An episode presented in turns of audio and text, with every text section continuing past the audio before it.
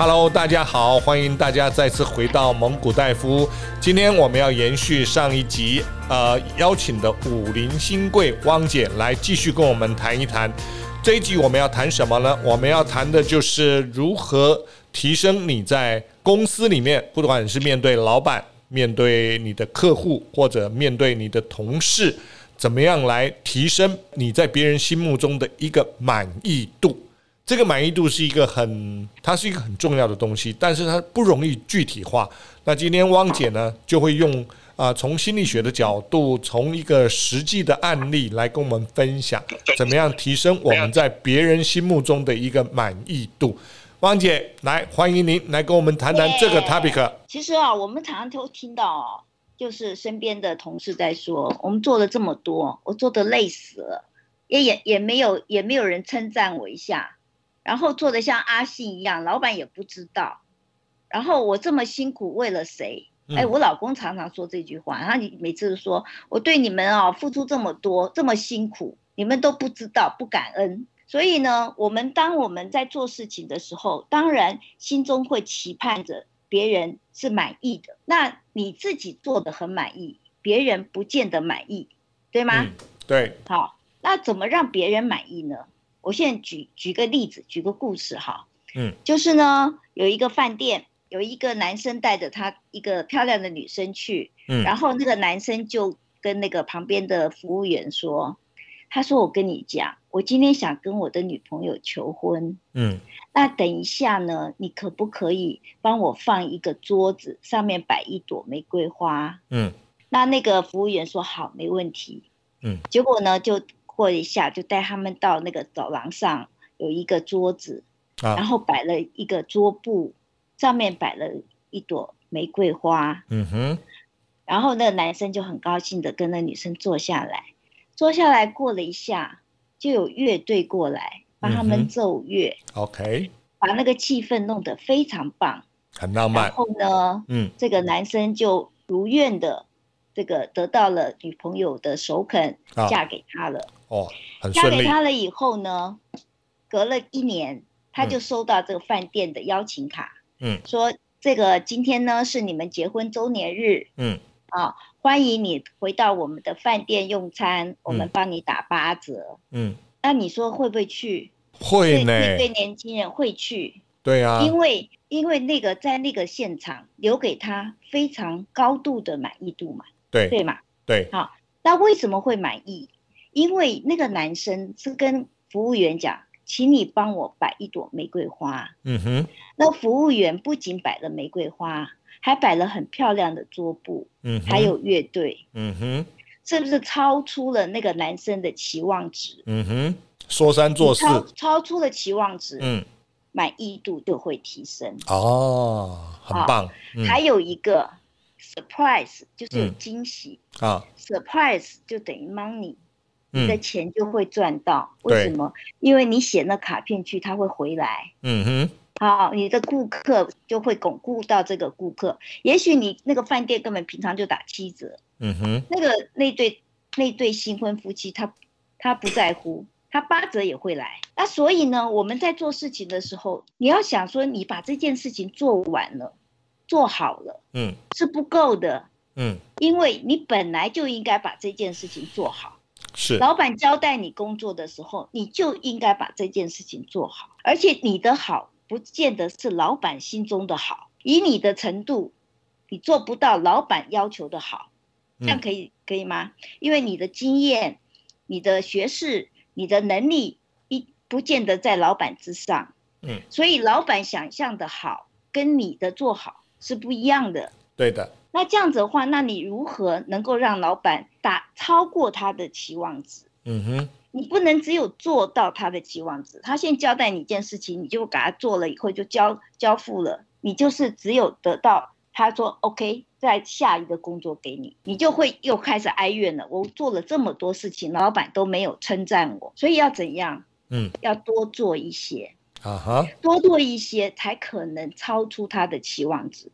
老板今天叫你做这个，比如说做一个方案好了，我记得有一个故事是说，老板叫他去买这个中秋礼物，叫两个业务员，一个业务员呢就老板说你去帮我买个中秋礼物，他就去买一个礼盒，然后交给老板。那另外一个业务员呢，他就跑去各个卖场去评估那个螃蟹价格是多少，那个如果买酒的礼物是多少钱，有好几种方案，然后他评估了一个最好的方案，螃蟹是这个季节才有，而且是今年度特别好的。像今年我们台湾的那个蜂蜜就是特别好的，因为今年台湾没有下雨。对啊，所以我之前都有推荐我的朋友要去买蜂蜜，然后我还帮他们订蜂蜜。嗯哼，这个就是超出他的期望值。我带他们出去玩，可是我就说你们会在路这有一站是要参观蜂蜜，我先帮你去买好很好的蜂蜜，而且为什么今年的蜂蜜特别好，是因为没有下雨，它的酵素指数特别高。哦，这样子是不是有超出他们的期望值？嗯，是的。那个汪姐，满意度就会提高。那能不能给我们的听众朋友一点 favor， 一点福利啊？你那个蜂蜜是在哪边买的？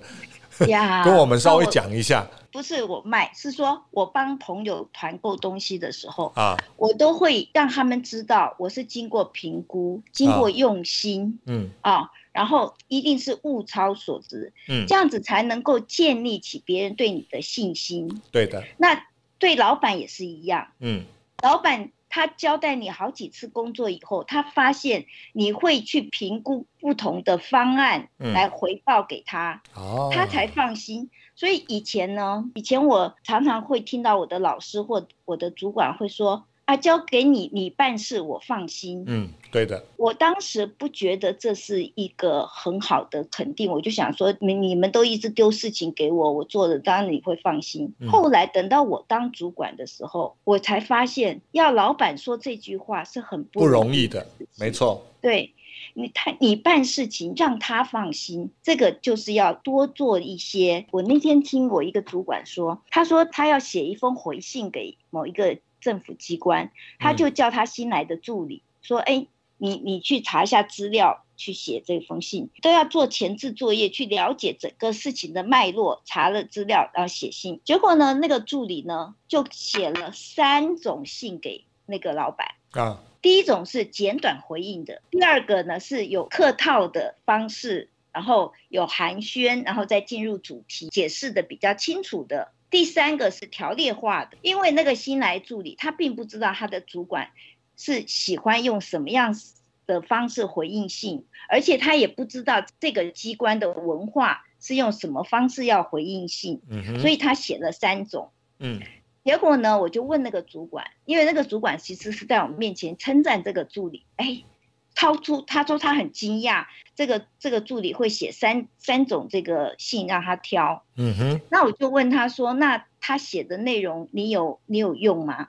那老板说其实不能用，他全部改了。可是呢，他很满意他这样的做法。这个就可以给这个年轻朋友参考，就说你的努力的态度老板知道了，那他会觉得说你是一个可造之材，虽然你写的东西还没有办法取代老板，当然不能取代老板了，对吗？可是你帮他做的事情，老板就会觉得说这个你非常的用心，那下一次呢他会教你，他会提拔你。那个在职场上，如果有一个资深的主管或者资深的同仁，他愿意教你，其实这个武功比你去自己练10年功都可能来得快一点。是非常棒，谢谢汪姐跟我们分享这个。我中整一下汪姐讲的刚刚这些故事的内容的一个精华，很重要的一点就是我们要提高我们在别人心目中的满意度呢，首先我们必须要给自己一个明确的一个目标，这个目标叫什么？凡事不能只做到100分，而是要做到120分，也就是那个多出来的20分呢，是超出别人的期望的。别人可能是你的老板，可能是你的客户，可能是你的跨部门的同事，他们请你帮忙做的事情，他讲出来的1、2、3你都做到了，那个叫80分，做得很好，那个叫100分。但是除了1、2、3之外，做到100分之外，你又做了另外第4件事情，是他没想到的，但是是针对这个事情又有帮助的，那你就会做到120分。当你做了120分的时候，你在别人心目中，你的努力的态度，你的工作的精神，你的工作的内涵，通通会被看到，而且人家会对你很放心。就是汪姐讲的，在没有当主管以前，老板讲的你做事我放心，他觉得就是一个口惠而实不至的一句话。自己当了老板以后才知道，要从老板嘴巴中讲出这句话，它的难度有多高。因为我们可以举一个很简单的例子，有一个人，一个新人来上班，到公司报到，他一个月每天都准时上班，我们来对这个人，我们会有什么样的一个评价？我们会讲每天准时上班是应该的。但如果这个人连续3年都准时上班，你会说这个年轻人还不错。但是如果他10年都准时来上班，我们就会说这个年轻人了不起。如果他20年都准时上班，突然间有一天他没有准时上班了，我们可能不单单说这个年轻人了不起，而可能是会说他一定是发生了什么事，不然他不可能不准时上班。所以那个信任的程度跟认可的程度是随着时间所累积起来的。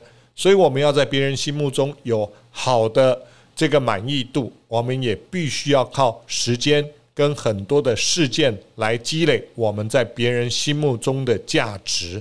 好，这是刚刚汪小姐给我们的一些关键性的重点。那汪姐还有没有什么要跟我们补充的呢？有，我还想讲一个，就是其实在小地方就可以用得到。比如说你今天这个现在疫情的关系，很多东西都是线上买卖，就是在平台上面买东西。对的。哦，那或者你平时的客户，当你有这个客户有不满意的时候，客诉的案子，你也可以用这个方法。比如说我讲一个例子，就是前阵子我带老师们，就是我们大学的教授们出去玩，你知道我常带他们出去玩，为什么？我刚刚讲过，要心情愉快哈，很多情谊就会好，很多事情就会有建立信任感。对，那去玩呢，那他们就有订那个酒，那个就是有酒商在现场推销酒，他们有买那个酒，然后就寄到各自订寄到家里去。那接下来就是母亲节，所以其中有一个老师呢，他是准备母亲节的时候跟家人分享吃饭分享这个酒。结果呢，在母亲节的前一天，他就写赖跟我讲，他说为什么我没有收到？好，现在第一个问题来了哈，他们自己跟酒商订的，不是跟我订的。OK。好，可是我绝对不会跟他讲说，你自己去问酒商。不是的，我说好，我去了解。然后呢，我就跟那个酒商的那个人讲说，你赶快联系看是查这个送货的，那送货的情况是怎样，赶快回电话给这个老师。结果那个因为在母亲节前，他们公司很忙，就是他们一个新来的妹妹去回了这个电话。然后这个老师接下来就在那个板上非常不高兴。那我就打电话去问，我说那个美眉帮你查的情况是怎么样？她说那个美眉说他们太忙了，所以遗漏了她这个酒。然后那个老师当然就会说，我是要跟家人分享，你这样遗漏了，我就没有办法如期的跟家人讲说你们这个酒有多么好多么好。是啊，你知道那个妹妹怎么说？她说我们也不想这样啊，我们也很希望让你的家人知道我们的酒有多好。对，那个就是在妹妹的角度在讲事情了。对的，这样子能让老师消气吗？不行嘛，当然没办法。所以后来呢，他们的那个副总回来以后，我就打给那个酒商的副总，我说你们要去处理这件事情。你要怎么样处理？你要超出那个，因为那个老师没有拿到酒，那你要如何让他买？你要多送他东西呀。这个就是像平台买东西一样，你要多送他多东西，让他能够填补他得失之间，能够更超出他的期望。就他原来订半打酒好了，那你就要再加码送他。这个就是一种你要做到超出他的期望值，他才会息怒。对。另类的危机处理。好，那第二个案子呢，就是我女儿是在这个 GIMS， 这样没有置入性行销，那个跟我只举个案例，就是她在 GIMS 的这个眼镜公司上班啊。那你知道眼镜大部分都是在实体店配眼镜，对的啊，那个比较不会在电商平台上面订眼镜。可是因为疫情的关系，所以他们这个网络上的生意就很好，就出现一个客诉，就说那个眼镜下定了以后。他没有拿到，客户没有办法拿到，因为货不够啊。好，那如果是美眉要怎么跟这个，就是如果我没有订到眼镜，我会生气嘛。嗯，那你怎么来跟我说明？嗯，你要跟我说明说我们的货弄错了吗？当然不行啊，不能息怒嘛。对 ，OK。所以呢，那个店员呢，我觉得他处理的很技巧。他去告诉这个，比如说戴夫你订的好了，我就去告诉你，我说你订的这一款，我们在出货的时候正好发现有点瑕疵，那不能够交货给你，因为我们一定要保证我们的品质。不过我们有更高阶的一款，我可以帮你换成更高阶的，或者我给你折价券，我多给你600块的折价券，让你可以挑选。做得很好，有没有 超出原来的期望？ 有，而且他讲的更高阶，我会觉得我赚到便宜了呀。我站在你的角度去想，对嘛，好，这个，所以这个我是觉得年轻人要学，就是说你不要去跟人家讲道理，然后就说我没有错啊，是那个谁他们弄错的啊，那个什么存量管仓库的人搞错啦，那个没有意义。对的，你如何能够把这件事情做更好，让客户更满意？那你就是 surprise the money 嘛，就是你可以巩固好你的客户。你可以让你的业绩做得更好，这个很好的一个案例哈。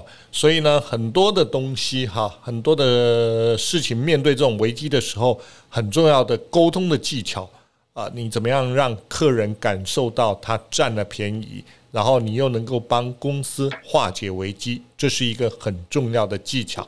在这边我可以提醒一下年轻人，如果刚刚我们讲的这些小技巧呢，如果你有办法经由听了这一个萌骨戴夫的这一集节目之后，把这些重点写下来，把这些小技巧写下来，把未来你可能在职场上或工作上或生活上可能碰到的一些问题点写下来，碰到这些问题你怎么样用把危机变成转机的做法，你也能够具体的写下来，那我就恭喜你，你在这方面的能力就会进步很多。今天时间的关系，我们非常谢谢汪姐带给我们很多的实际案例跟具体的做法，让我们的年轻人呢有非常多的一个学习机会，将来面对到不管是人事物，我们都可以有技巧的去化解我们的危机，让别人对我们的满意度能够有效的提升，这个是一个很棒的一个技巧。谢谢汪姐，谢谢大家。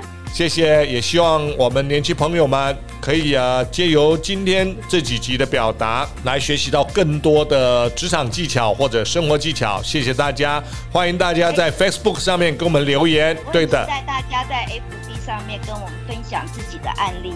好的，我们也希望年轻朋友多多留一些案例给我们，我们很愿意来跟你们互动。谢谢大家，谢谢，谢谢，拜拜，拜拜。